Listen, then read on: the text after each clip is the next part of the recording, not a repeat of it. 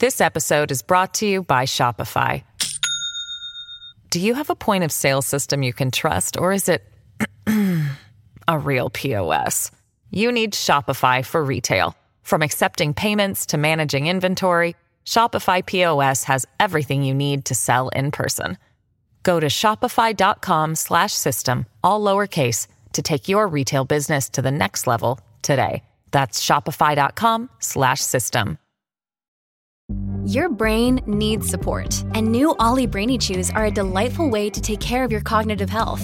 Made with scientifically backed ingredients like Thai ginger, L-theanine, and caffeine, Brainy Chews support healthy brain function and help you find your focus, stay chill, or get energized. Be kind to your mind and get these nootropic chews at olly.com. That's O L L Y.com. These statements have not been evaluated by the Food and Drug Administration. This product is not intended to diagnose, treat, cure, or prevent any disease.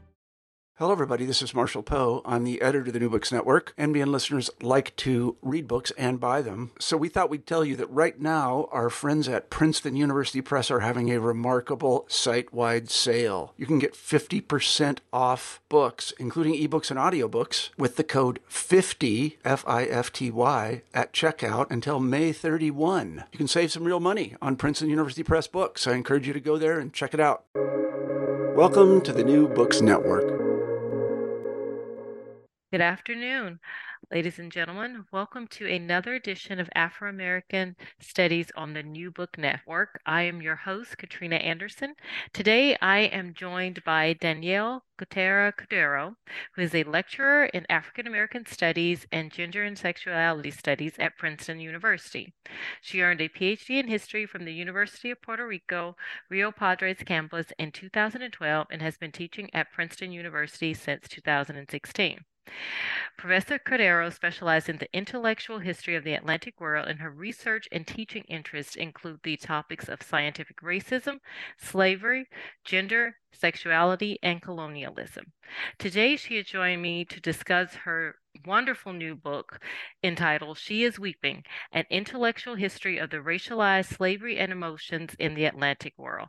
Thank you for joining me today, Professor Cordero. Thank you so much. Thank you so much for this lovely invitation. I'm so happy to have you here to discuss this book. So, as we begin, can you tell us, the audience, a little bit about the book?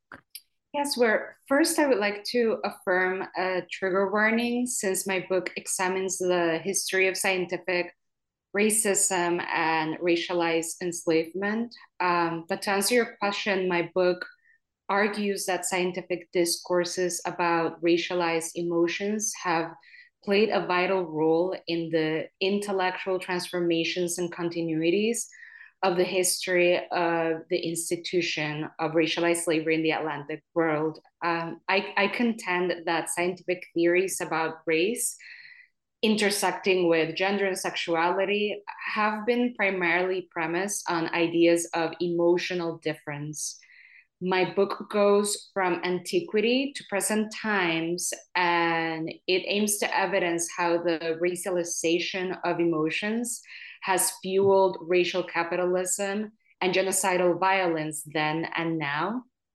And my argument aims to also contextualize how the historical emotional foundations of racialized economies of enslavement propel contemporary racialized slavery. Wonderful. Why did you select racialized emotions as your topic? How did you become interested in this topic? Yes, well, my long term research about the history of ideas of scientific racism since the 18th century to the 20th century had shown me that scientific anti Blackness has fundamentally endeavored to perpetuate racialized emotional oppression in order to normalize racialized exploitation. And so the continuities and profound consequences of this anti Black discourses of differentiated emotions compelled me to further examine the ties between structural anti Blackness and the intellectual history of science from antiquity uh, to the present. I, I therefore decided to pursue this project that advocates for emotional justice and freedom um, as being essential to anti racism and reparations. Very good. Wonderful. Now, to get into this, especially as you're looking at a history of ideas, what sources um, do you use in your analysis? Well, my book explores primary sources from antiquity to contemporary times uh, within the context of the Atlantic world. And due to the fact that my book aims to contextualize the history of ideas of racialized slavery, the sources are interdisciplinary. My book uh, analyzes scientific and medical treatises, uh, philosophical texts, literary works, legal cases, governmental reports, and films, among other formats. Uh, hence, my book includes sources such as ancient philosophical texts, um, 18th century manuscripts of the history of science, and of course, the narratives uh, of the enslaved. Wonderful. Very wonderful. Now, your title, how did you decide on the title, She is Weeping? The title of my book is tied to a bit of creative writing that I integrated in the book. And the title also aims to encompass the encompass the essence of the book, what the book examines, um, and also what the book longs for or advocates for. Uh, my book denounces the racialization of emotions in the history of ideas, a history in which Blackness has been represented as emotionally excessive, um, a history in which Black emotionality has been criminalized and persecuted. And also, the book also hopes for for a day where we will see uh, the right of all to weep without being subjected to emotional policing to actually manifest and to actually uh, materialize. That is a wonderful goal um, for us to have. Now, you mentioned a moment ago about creative writing. How is creative writing expressed in your text? Yes, well, each chapter has an italicized fragment of creative writing in the form of prose poetry. And the incorporation of creative writing is actually highly condensed and brief. And I very much actually hope to extend the role of creative writing in future projects. After the experience of writing this first book, I feel like creative writing is a tool for me to convey the essence of my argument. Um, academic writing in instances feels limiting. So I find that creative writing allows me to infuse further meaning into into my words. You did it very well. I must say you did a wonderful job with that. Oh, thank you so so much. Um, now, how do you define getting back to the text, how do you define scientific racism and what were its origins? So, how do you see it beginning? Yes, well, scientific racism has been often inaccurately depicted in public discourse as marginal instances of pseudoscience, when in reality, racism has been central to the history of scientific intellectual production. My book argues that scientific racism has been fundamentally premised on the notion that different racial categories feel and express differentiated feelings. Proponents of scientific racism historically advocated in very opportunistic ways for Atlantic slavery and colonialism and white interventionism with elaborate rationalizations grounded on theories of racialized emotional difference. My book traces the foundations of this racialized emotional differentiation to ancient precedents, to the ancient world. The ancient world relativized slavery with the notion of slavery to passions, quote unquote. Um, this notion portrays passions as being a universal, potentially enslaving source. Um, so therefore the ancient world relativized slavery through this notion while also spreading ideas about the quote unquote biological difference of an othered quote unquote naturally enslaved person. Um, and this was a key way in which the ancient Greco Roman world uh, or, or ancient Greco Roman philosophy uh, described power was a key tool to contextualize power.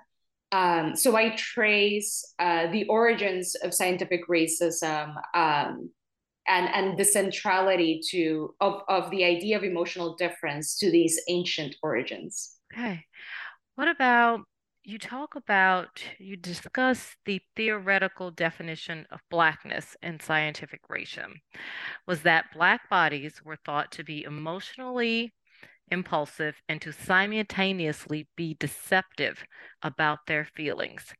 Can you explain that in more detail? So, this is actually the crux of the argument of my book. My book contends that Blackness was fatally marked by scientific racism with the synchronicity of emotional impulsivity, emotional resilience, and deceptive emotional performativity. So, on one hand, Blackness has been deemed as having no emotional self control. And on the other hand, as being highly calculated about the expression of emotions, therefore reaching performativity. This ambivalence generated a contingency, a very, very impactful and powerful contingency that engendered the inescapability of the emotional policing of Blackness. Because Black communities were and are portrayed as either deceptive about their emotions or authentically oppressed by them, and therefore in dire need of white interventionism and carceral punishment. Um, historically, slaveholding violence continuously escalated because the racialized enslaved body, quote unquote, was ambiguously categorized as excessive, as emotionally excessive, and yet emotionally deceptive and still unfeeling. So, scientific theories of race about emotional uh, excess about higher pain tolerance, about intrinsic criminality, propelled a perpetual institutional disbelief of an either emotionally deceptive or explosive enslaved person. And this ambivalence, I argue in my book, still drives our contemporary racialized carceral landscape today. Wow. That is a very powerful statement. Now, you mentioned this briefly a moment ago, but could you go a little bit more detailed into what do you mean by racial capitalism? Yes, so capitalistic exploitation has been and is racialized. Uh, my book explains how Atlantic slavery in the 18th and 19th century consolidated an imperial emotional economy that was grounded on scientific hierarchies of racial differentiation in emotional worth, in emotional value, consequently constituting racial capitalism as we know it today. Um, my book um, explores how, due to the intellectual history of racialized slavery in the Atlantic world, contemporary racialized enslavement is still very much rooted in emotional anti Blackness. And the contemporary emotional economy of racial capitalism is still very much propelled by the structural carcerality that target Black emotions. My book also insists that this uh, structure or uh, or the structural anti-blackness of, of racial capitalism is actually highly visible therefore pushing back um, as many scholars have done before me um, against the projection of a post-racial colorblind uh, power dynamic in the world today. Wow. That is truly that is truly a powerful statement. Now, as we're talking here, how has the ambiguity of Black emotions been used throughout history you found within your text? Yes, well, my book argues that due to the already explained ambivalence in the scientific representation of Black emotions, uh, so reaffirming the projection of the uh, of black emotionality as emotionally excessive emotionally adaptable or resilient and at the same time emotionally performative the genocidal violence of atlantic slavery expected the quote unquote black body to quote unquote self contain, to quote unquote self contain its presumed unruly emotions, while also presuming blackness to fail in this expected emotional self captivity. So once slavery was apparently abolished, and I say this only in appearance because my book takes the stance that um, slavery has not been abolished and that slavery is still very much racialized today. Um, but going back to, to what I was saying, once slavery was apparently abolished, and again, only in appearance, the modern carcerality of Black emotions was further institutionalized. This carceral institutionalization augmented the reach of emotional surveillance from private public masterhood to the industrial manufacture of imperialistic carceral landscapes. And this ambivalence as well, you know, I emphasized a lot on the dichotomy between the idea of emotional excess and emotional performativity.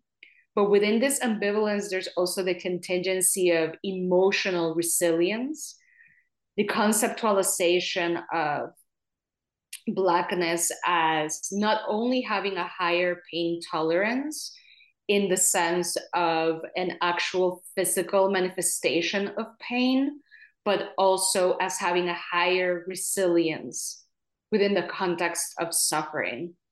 Um, so if we think about it very deeply, or, or you know, if, if we think about the way that mass incarceration is not addressed daily in media when it should be. It's something that is just not, it's a conversation that is not centered in public discourse or media. Um, it conveys how much structures of power conceptualize Black communities as being able to bear it as being able to bear the carceral landscape, as being able to withstand the carceral landscape, as being, you know, and we can think, of course, about how this connects to the archetype of the quote unquote strong Black woman. Um, right. The the expectation to take it, to bear it, um, is is guided by this uh, emotional contingency of an expectation of resilience. And and we see how today this these discourses of resilience are so very much weaponized um, against black communities today. I agree wholeheartedly with that statement. It's always you have this idea and these emotions and you're able to trace that in your text of and you gave a very good example of the strong black woman because she needs to be strong.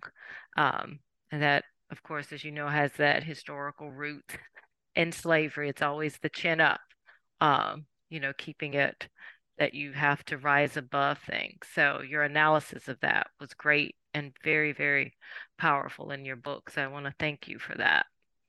Oh, um, oh, thank you so much. Now, as a early American as myself, in your book, you discuss quote unquote, and I have to put the quotes, abolitionism and its ties to the emotional economy of the enslaved. Can you explain that in more detail? Yes. So um, in my book, I make a distinction between, of course, uh, Black intellectual production um, that fueled anti slavery thought.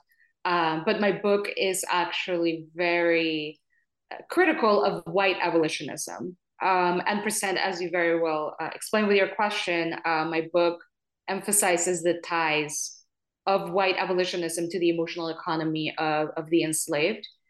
And indeed, my book at all times uh, does use quotation marks when uh, referring to, you know, the quote unquote anti slavery stance of white abolitionism, because my book uh, takes the stance that white abolitionism was only denominationally anti-slavery, but not really anti-slavery, because white abolitionism, white abolitionism uh, represented the legal quote unquote abolition of slavery as a political statement of white capitalist supremacy at the end of the day. In other words, as a cleansing force that corroborated the quote unquote innocence of white capitalist agendas there was never a white abolitionist project for Black communities to be emancipated from their economic exploitation and carceral surveillance. Even more, 18th and 19th century white abolitionist thought was driven by the justification of an economic system that still exploited racialized work and that still kept the racialization of emotions as the basis of racial capitalism. So, white abolitionists, quote unquote, mostly advocated for the notion that racialized emotional policing simply did not necessitate the legal institution of slavery as it had been known until then. Um, white abolitionist thought actually very much emphasized on the otherness of Black emotionality and consistently reassured the public on the idea that exploitative racial uh, racialized work would continue, even though, of course, they did not project it as exploitative work. Um, but the, the actual project was to maintain the same uh, you know actual system of oppression and it is that white abolitionist thought that emphasized that stress the otherness of black emotionality that would you know con- this kind of thought would therefore contribute to the preservation of the state sanctioned enslavement of Black communities. Wow. That is, when you say that, it makes it, you know, so much real as you think about the motivations, and you said they were political for the abolitionists. Um, and that starts you to thinking about all of the ways in which they um, utilized those emotions and manipulated them and for their mm. own agendas during this period. Now, you also differentiate between three types of scientific racism. Can you explain for your readers what those are? Yes, well, um, so there, you know, my book, uh, I mean, or within the context of my argument, I, uh, you know, speak of the current of biological determinism uh, and this the current of biological determinism affirmed that distinct racial categories had dissimilar biological compositions. Um, this specific current of scientific racism, biological determinism, uh, is well first is where eventually you know you have the emergence of craniology and, and phrenology emerging from from that specific current. And also of course the the emergence of eugenics is tied to to to the thought of biological determinism. But this specific uh, current emphasized uh, much on the notion of higher pain tolerance. Um, and it also emphasized on ideas of criminality as intrinsic to the biological composition, quote unquote, of Blackness.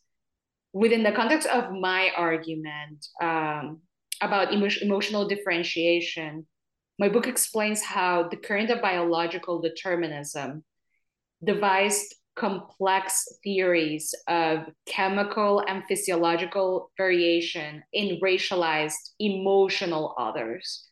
Um, therefore, tying notions of emotions to early on, you know, notions of humors, um, later on notions of temperaments, um, but very much so, you know, tying ideas of emotions to specific um, ideas surrounding fluids, surrounding facial angles, um, and therefore conceptualizing uh, quote unquote biological traits as external markers, quote unquote. And I'm using an actual concept that is insistently used by scientific racism the concept of external markers um, external markers of morality or external markers of behavior or external markers even of sexual deviance, quote unquote.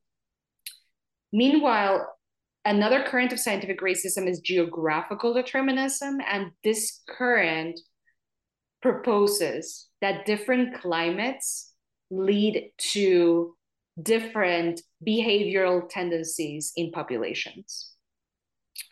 Uh, within the context of the argument again about emotional difference, um, geographical determinism claimed that hotter climates generate emotional variability or impulsivity, um, laziness, and quote unquote sexual promiscuity.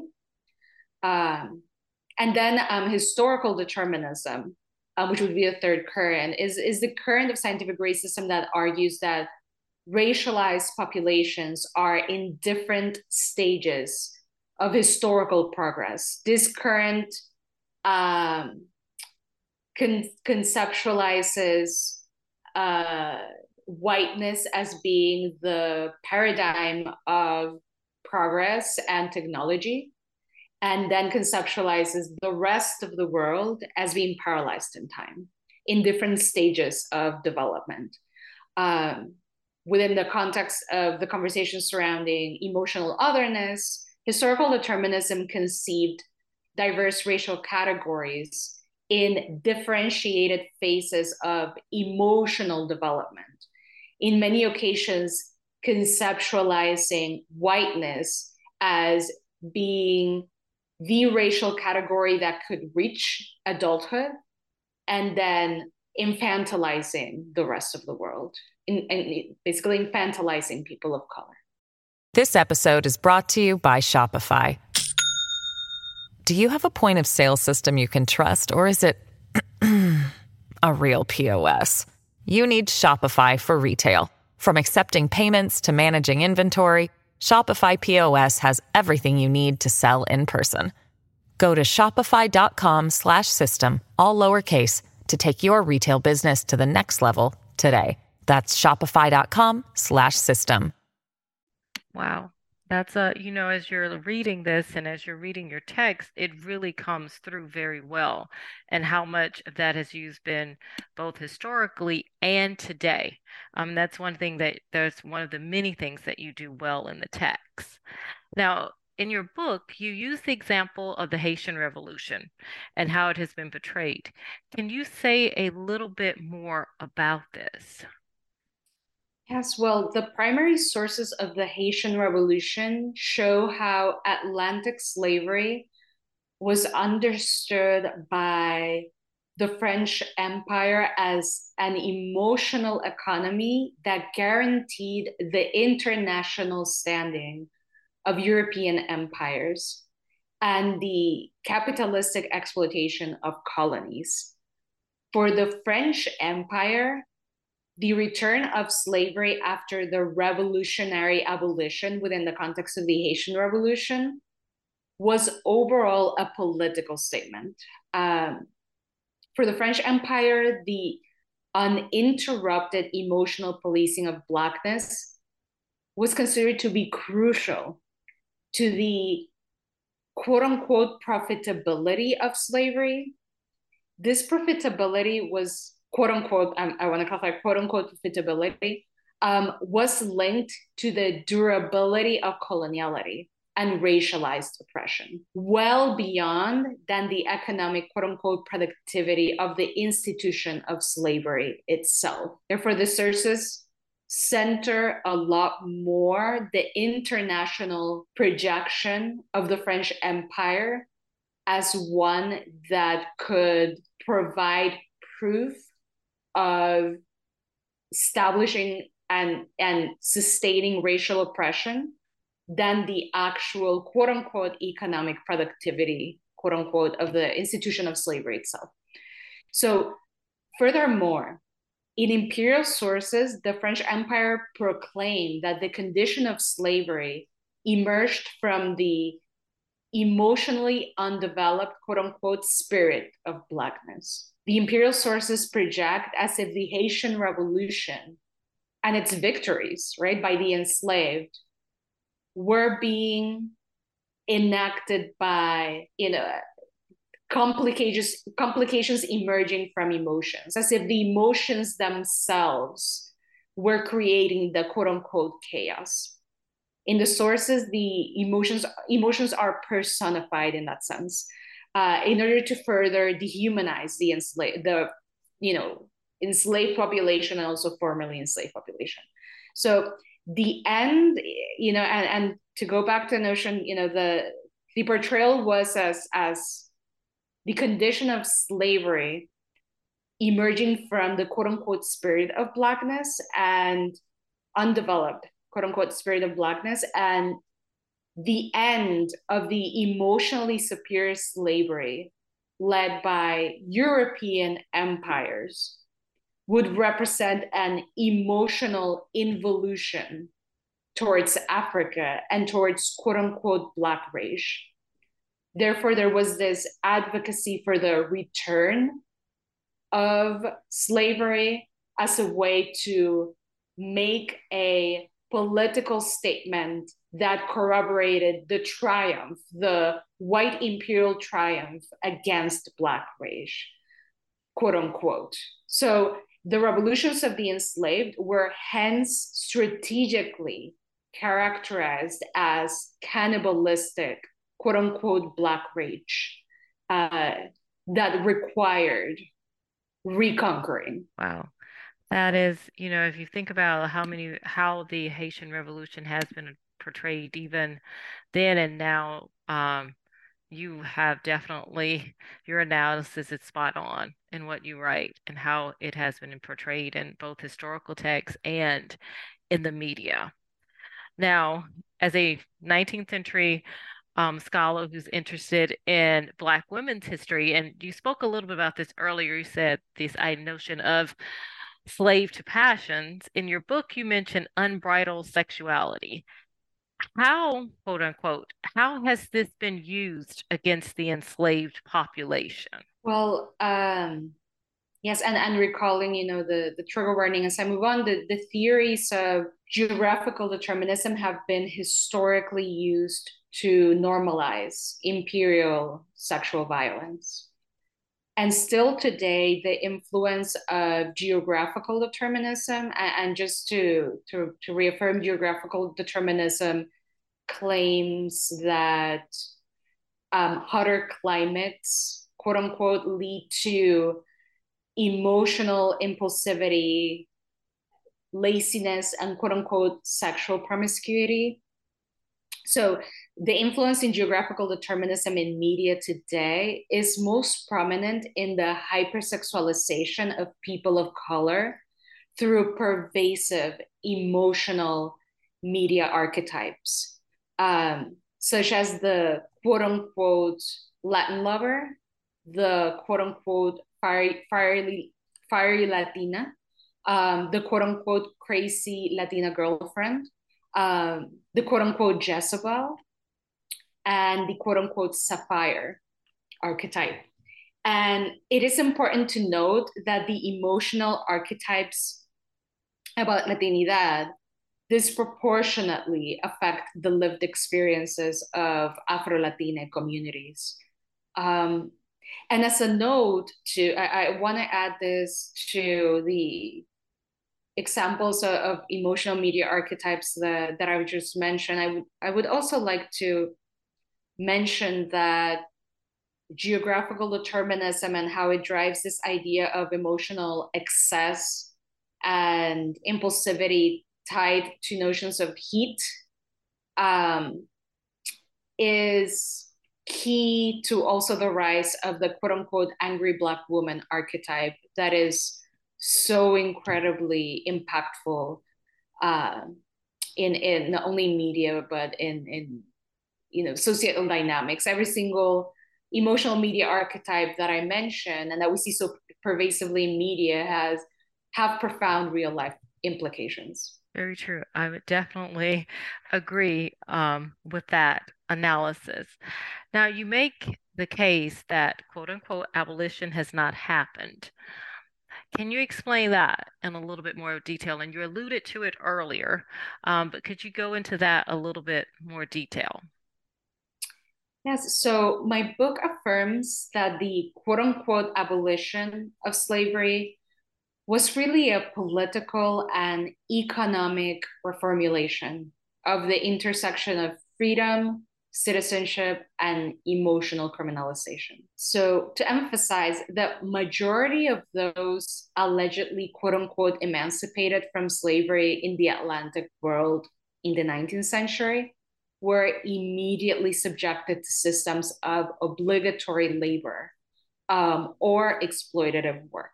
Furthermore, anti quote unquote white slavery campaigns in international law, in you know, particularly in the early 20th century, were driven by ideas of the urgency of the quote unquote protection of white quote unquote female chastity and also white quote unquote childhood innocence.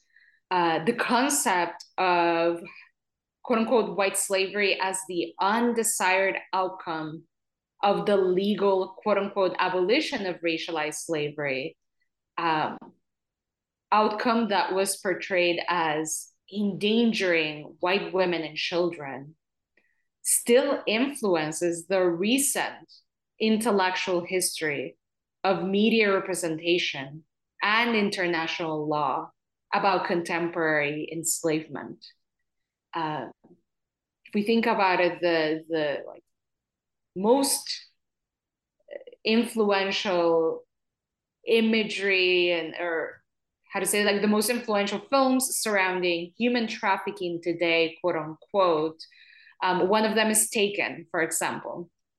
Right? Like the imagery is of a white teen uh, you know a, a, white teenager in peril basically um, in, in a very you know gendered heteronormative scope in addition to that, anti trafficking campaigns today also tend to center not only the voices of white survivors, marginalizing and silencing you know survivors of color and particularly black survivors, but also tend to center imagery of you know human trafficking being a a source of peril for white families or being a, a source of peril for white familial bonds which to recall the com- you know what we were talking about within the context of the representation of white abolitionism the white slavery quote unquote rhetoric is actually incredibly, incredibly similar to the rhetoric of white abolitionism.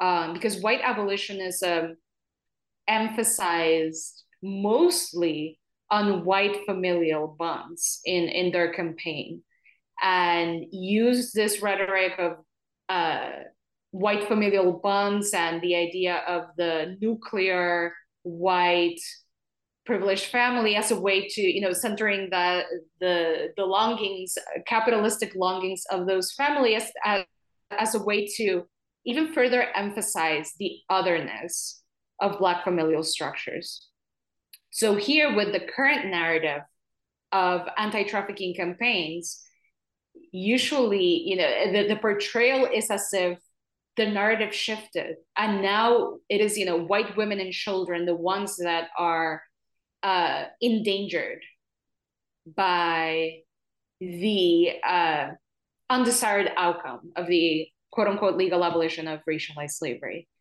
Um, even if we think about it, the the shift in like the semantic shift of moving from uh, using the word slavery to now using the word human trafficking, it was sort of a revisionist project to center the idea of white slavery uh, being the the undesired out- outcome of quote unquote abolition. So much that you know one can even think about how this falls into the conversation surrounding appropriation um, because there's of course a lot of conversation surrounding cultural appropriation um, the way that I engage with the topic in my teaching, for example, I'm going to be teaching a class uh, next semester called a History of Intellectual Appropriation of Blackness. Um, I prefer to use the concept as a historian of ideas of intellectual appropriation um, to emphasize a lot more on epistemicides. Uh, but having said that, um, something that um, I will be you know incorporating a lot in, in, in that class is how all, we do not only have intellectual appropriation within the context of music for example right but also intellectual appropriation of struggles intellectual you know white intellectual appropriation of black struggles and this is an example of that uh, the white slavery rhetoric appropriates um, the struggle and endeavors to take over everything, including the narrative of slavery. And so this is this a powerful, powerful mar- marginalizing mythology when contemporary slavery is still very much racialized. And as I mentioned earlier, and as I emphasize in my book, this is very visible. I agree. I mean, those statements are definitely very accurate. And it's one of those things where you can't separate the two. And the example that you used of the, mo- the movie Taken is a great example of how this all comes to play and use going from white slavery now we're getting more into this notion of human trafficking and the question always is who is being trafficked um, and predominantly you do most often see people of color, they get erased from that narrative most often, mm-hmm. um, especially yes, within or, the media. Yes, or or sometimes the when it, when there is representation of, of survivors of color, um, it is a representation that still antagonizes survivors of color and recurs to victim blaming, um, and it doesn't tend to follow the same paradigm of quote unquote white innocence and particularly white childhood innocence, quote unquote, that tends to be represented in anti trafficking campaigns. Very true. Very true. It all goes back and and we won't get into it now, but it goes back into their childhoods, how they were raised, and as you quote unquote say that notion of innocence and who is innocent versus who is not. Mm-hmm. And your book lays that out very well of where all of these ideas the origins of these ideals and how they still actually shape contemporary society today and how they are still prevalent. Now, as we are coming to a close, I want to ask you, Professor Cordero, what do you want readers to take away from the book? Yes, well, I I am aware that I am not able to truly control what readers could take away from the book. Um, and it is also my first book, uh, and I decided that my first book was going to be a book going from antiquity to the present in the context of the Atlantic world, which is, you know, a, a massive context. Um, and also, I I also had multiple emergencies while writing it, so I feel a vulnerable connection with the book. Um, with a book that was not only hard to to write because of the uh, the the actual scope, large scope of the book, but also because of my uh, personal situations that I went through while writing the book. Um, so where where I'm going with this is that I I I, I feel very vulnerable whenever or I know vulnerable when I imagine readers reading my book. But I imagine that this is something that uh, a lot of people go through. And um, but that aside, I hope that my book conveys the supremacy, the contemporary supremacy of the ideas of scientific racism, the power that they have held and still very much hold. And actually, my, my future projects will focus on denouncing the profound influence of theories of scientific racism in power and institutions today. And I also hope that my book, above all, is a safe reparative space for those persecuted by racialized emotional policing. Um, and I would say that that's my my priority with this book, truly.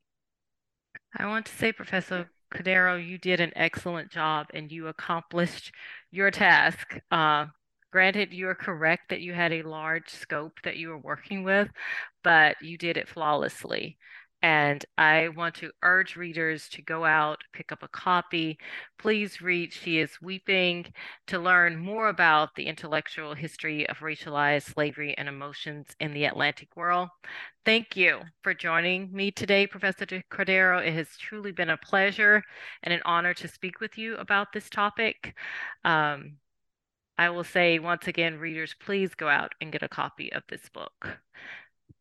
Thank you, thank Dr. You. Carrera. Yes, thank you. Thank you so much. Thank you again for this lovely, lovely invitation. And to you and to any listeners, um, I wish you all health uh, and happiness. Thank you so, so much. Thank you, Dr. Cordero.